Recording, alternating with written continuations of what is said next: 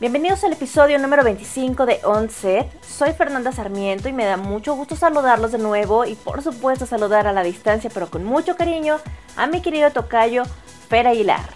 Fer, te saludo con un caluroso abrazo y ya listos para darle a lo mejor del cine. Bueno, pues no dejen de seguirnos, vamos a tener muchas noticias relevantes del cine, estaremos recordando grandes figuras del cine y como siempre les tendremos las recomendaciones para su fin de semana, así que no se lo pierdan, va a estar muy interesante.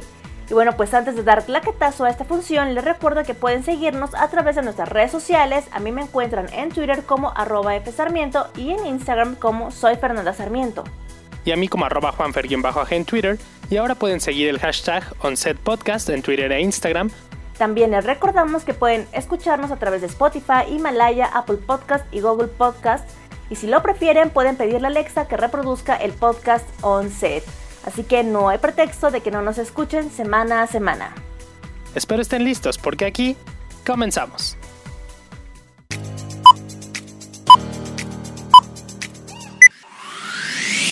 Tras 2 meses de permanecer cerradas debido al semáforo de riesgo por posibles contagios de COVID-19, las salas de cine abrieron sus puertas de nuevo en la Ciudad de México. Sin embargo, se tienen que respetar ciertas normas, como que pueden operar solamente al 20% de su capacidad. El gobierno de la Ciudad de México informó que la última función será a las 8 de la noche, además de que el uso de cubrebocas es obligatorio en todo momento para los asistentes y el personal. Los cines deben mantener medidas adecuadas de ventilación y filtros en el aire acondicionado. Los cines de la Ciudad de México informan a través de banners colocados en distintos puntos de sus establecimientos sobre las medidas que implementan para resguardar la salud de los asistentes. Aseguran que se realiza limpieza y desinfección constante de todas las salas y superficies con productos de grado hospitalario y se garantiza una separación de 1,5 metros entre grupos de espectadores para respetar el aforo permitido por el gobierno local. La salida de la sala ha sido organizada fila por fila para promover la sana distancia entre los asistentes. También han colocado despachadores de gel antibacterial con 70% de alcohol en distintas áreas del cine. Recomiendan el pago con tarjetas bancarias en las transacciones, así como el uso de canales digitales para adquirir los boletos.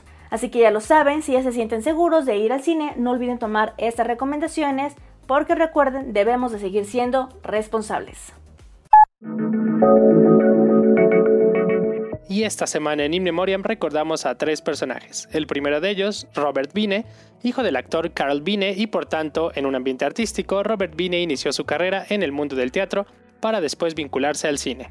La película con la que logró destacarse es el clásico de terror El gabinete del Dr. Caligari, que en esta última semana festejó 91 años de su estreno y es considerada como la primera película del cine expresionista alemán.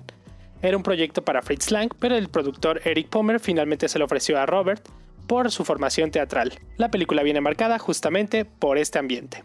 La segunda personalidad es Marta Belina Mercader, escritora argentina cuya obra abarcó diversos géneros como novela, cuento, cuento infantil, dramaturgia y ensayo. Reconocida en el mundo del cine por ser la guionista de la película La Raulito, una de las películas argentinas más exitosas de la década de los 70. Narra la historia verídica de La Raulito, una mujer que adopta la identidad de varón para poder sobrevivir. Su afición por el club de fútbol Boca Juniors la llevará a romper sistemáticamente escaparates de tiendas céntricas de la capital argentina para robar camisetas del equipo entre objetos de ínfimo valor. Por último recordamos a David Niven, fue un actor y escritor británico. Durante la Segunda Guerra Mundial, Niven sirve en Reino Unido para combatir contra Alemania y realizar algunas películas de propaganda bélica. Alcanzó el grado de teniente coronel. En el 44 localizó un actor, el teniente Clifton James, sorprendentemente parecido al general Montgomery, y lo reclutó para una misión de engaño, la Operación Copperhead. Una vez terminada la guerra, volvió al cine, destacando sus interpretaciones en comedias y dramas como La luna es azul de Otto Preminger, La vuelta al mundo en 80 días de Michael Anderson y sobre todo Mesas separadas de Delbert Mann en 1958, con la que David obtuvo el Oscar a Mejor Actor. Estos han sido los personajes de esta semana. Y pasamos a la información relevante de la semana. La 78ª edición de los Globos de Oro del domingo pasado fue una larga videoconferencia con actores vestidos de gala y otros en pijama y sudadera. 2 meses después de lo acostumbrado, los galardones que otorga la Asociación de la Prensa Extranjera de Hollywood se celebraron de modo virtual debido a la pandemia y con sus anfitrionas las comediantes Tina Fey y Amy Poehler. La cineasta china Chloe Zhao se convirtió en la segunda mujer en triunfar en la categoría de dirección después de que lo hiciera Barbra Streisand con Gentle en 1984.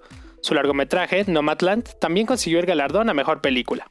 La comedia Borat Subsequent Movie Film triunfó en esa categoría, al igual que su protagonista Sacha Baron Cohen, en el apartado de interpretación de comedia.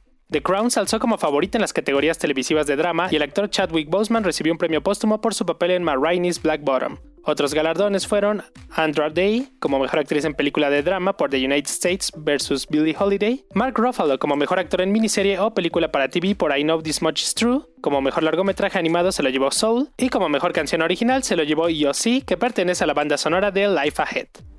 Cuando tú finisci le parole sto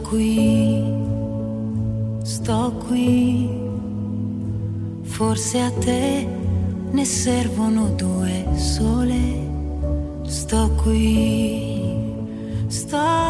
qui, quando impari a sopravvivere e accetti l'impossibile, nessuno ci crede. Io sí.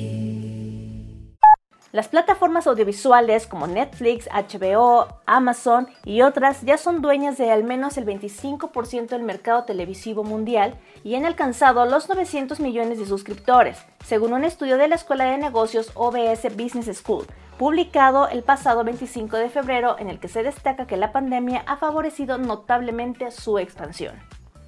Plataformas audiovisuales digitales, las grandes vencedoras de la pandemia. Así se titula el informe en el que se analiza la evolución que ha sufrido la industria audiovisual en el último año en el mundo, y se concluye que la pandemia ha servido como dinamizador y catalizador del consumo de plataformas audiovisuales. Pese a que durante el confinamiento la televisión convencional registró récords de usuarios, especialmente los programas informativos, fueron las plataformas digitales las que en el último año experimentaron mayores aumentos, con un crecimiento de tráfico de hasta el 70%, principalmente en producciones de ficción. Aunque las plataformas no publican datos concretos de sus suscriptores, el informe estima, con base a diversas estadísticas, que con 183 millones de suscriptores y un 12.6% del consumo global de Internet, Netflix es la mejor posicionada. Le siguen Amazon Prime con 150 millones, HBO 140, Disney Plus 50 y Apple TV 33 millones. La lucha por el pastel es feroz y aunque el predominio de momento está en manos de Netflix, la pionera, lo cierto es que el peligroso Amazon Prime parece constituir por el momento la opción más seria para desbancarle en el futuro. ¿Ustedes qué opinan? Joseph Gordon-Levitt y Cynthia Erivo son las nuevas adiciones al cast de Pinocho, uno de los próximos live action de Disney. La película, que será dirigida por Robert Zemeckis, será una adaptación del clásico animado. Utilizará la acción real en combinación con técnicas de efectos visuales y personajes creados por computadora. Aunque por el momento no hay más detalles, se sabe que Robert Zemeckis no es ajeno a los efectos visuales, incluso se puede decir que fue uno de los pioneros en la industria en utilizar la técnica del motion capture para crear personajes computarizados que conservan los matices actores de su elenco. El Expreso Polar o Beowulf son testigos de su labor. No obstante, la nueva Pinocho tiene intenciones de contar como base con la acción real, una acción en donde el actor Tom Hanks, fiel colaborador del director, dará vida a la versión en carne y hueso de Geppetto. El guion de Pinocho es el resultado de una labor conjunta entre Zemeckis y Chris Waits, director de Una vida mejor y La brújula dorada. La película comenzará filmaciones esta semana en Reino Unido, por lo que podemos esperar que esté lista para su exhibición durante el año siguiente. De esta manera, Pinocho con Hanks, Gordon-Levitt y Erivo llegará en su momento adecuado a Disney+. Luego de que el año pasado el Congreso de la Unión avaló el cobro del 16% de IVA a las plataformas digitales y retransmisión de videos, los diputados federales buscan que al menos el 10% de lo recaudado se designe a los programas y fondos destinados a la inversión y estímulos al cine nacional, así como para la producción cinematográfica de calidad, lo cual aún debe ser dictaminado por la Secretaría de Hacienda y Crédito Público de la Cámara de Diputados. La instancia legislativa avaló, además, un dictamen para incrementar las sanciones a quienes se apropien sin consentimiento del titular de monumentos o muebles de carácter históricos, artísticos o arqueológicos, y esta deberá ser votada por el Pleno de la Cámara de Diputados. Estamos cerca de ver el estreno de La Liga de la Justicia Snyder Cut y recién se confirma que se podrá ver en varias plataformas de streaming. Sí, así como lo escuchas, el corte original del director Zack Snyder de La Liga de la Justicia estrenará en México el 18 de marzo por Video On Demand en tiendas virtuales de Apple TV, Cinépolis Click, Amazon Prime Video, Google Play, Easy, Claro Video, Total Play, Megacable, Axtel, entre otras. El filme estará disponible en ese formato hasta el 7 de abril, y a partir de junio será exclusiva de la plataforma HBO Max, una vez que ésta llegue al país. Liga de la Justicia de Zack Snyder es la versión que el cineasta tenía en mente de la película antes de abandonar la silla del director tras el suicidio de su hija. Recordemos que el realizador fue reemplazado por Josh Whedon, pero el resultado de la película no convenció a los fanáticos. Incluso hubo rumores de que Snyder no estaba conforme con la edición. La cinta reúne a Ben Affleck como Batman, Gal Gadot como Mujer Maravilla, Aquaman estará encarnado por Jason Momoa, Flash por Ezra Miller y Henry Cavill regresa como Superman con su traje negro. Aunque este viernes 26 de febrero se anunció la reapertura de cines en la Ciudad de México, a partir del 1 de marzo Warner Bros. Informó que hasta el momento no se tiene contemplado el estreno de la tan esperada película en salas convencionales. Y por último, pero no menos importante, te platico que Queen estrenó Rock Tour.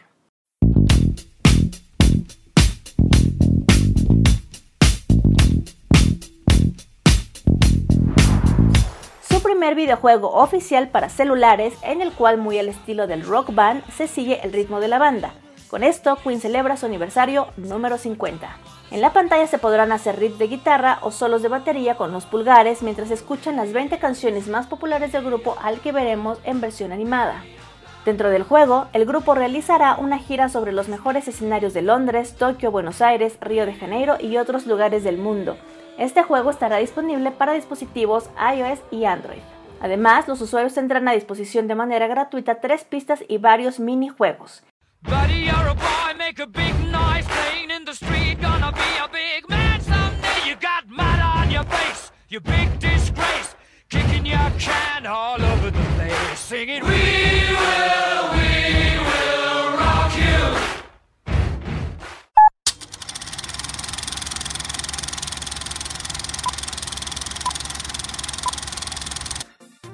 Bien, hemos llegado al film de semana y la primera recomendación viene de la mano de HBO. Se trata de Wild Rose, Sigue tu propia canción.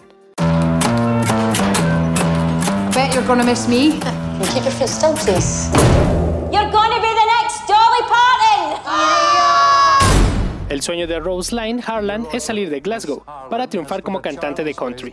Sin embargo, su realidad es diferente, y es que aunque tiene mucho talento, acaba de salir de la cárcel y tiene que cuidar de 2 niños. Rose vivirá un gran dilema cuando se enfrente a la decisión de elegir entre su familia o el estrellato. La segunda recomendación viene de la mano de Amazon y se trata de Nuevo Orden, así es, la película de suspenso distópica producida en México y Francia en el 2020. Venga, a ver, los novios, un brindis por los novios. Dales unos shots a los novios, por favor. Todos un brindis. Escrita, dirigida, producida y editada por Michel Franco, la película sigue a una pareja de clase alta en la Ciudad de México cuya boda es invadida por alborotadores en medio de un levantamiento de la clase trabajadora a nivel nacional. La película está protagonizada por Nayan González, Norbit, Diego Boneta y Mónica del Carmen. Si recuerdan, ya habíamos hablado de esta cinta porque fue muy polémica e incluso desde el lanzamiento de su tráiler, pero ahora la pueden ver en Amazon y disfrutarla desde la comodidad de sus casas. Hijo, no regresen. Escúchame, no regresen. ¡Mamá! ¡Mamá! La última recomendación está en Filmin Latino y se trata de Zurita, verás no ver. Ay, amor, quebrados caímos y en la caída lloré mirándote. Fue golpe tras golpe, pero los últimos ya no eran necesarios. Nada ha sucedido y mi sueño se levanta y cae como siempre, como los días, como la noche. Todo mi amor está aquí y se ha quedado, pegado a las rocas, al mar y a las montañas. Pegado a las rocas, al mar y a las montañas. Zurita, un poeta que no se rinde ante la muerte, resiste al dolor y la tortura gracias a la poesía. Sus acciones poéticas plasman un sentimiento universal frente a la historia chilena y la del mundo. Poemas que solo se contemplan desde el cielo, desde el mar o desde la tierra, mirando el cielo. Y bueno, pues hemos llegado al final de esta función. Como siempre, muchas gracias por acompañarnos en Onset. A ti, Fer, muchísimas gracias por toda tu información y recomendaciones de esta semana. Esto ha sido todo. Un gusto estar con ustedes nuevamente. Disfruten su film de semana. Hasta la próxima.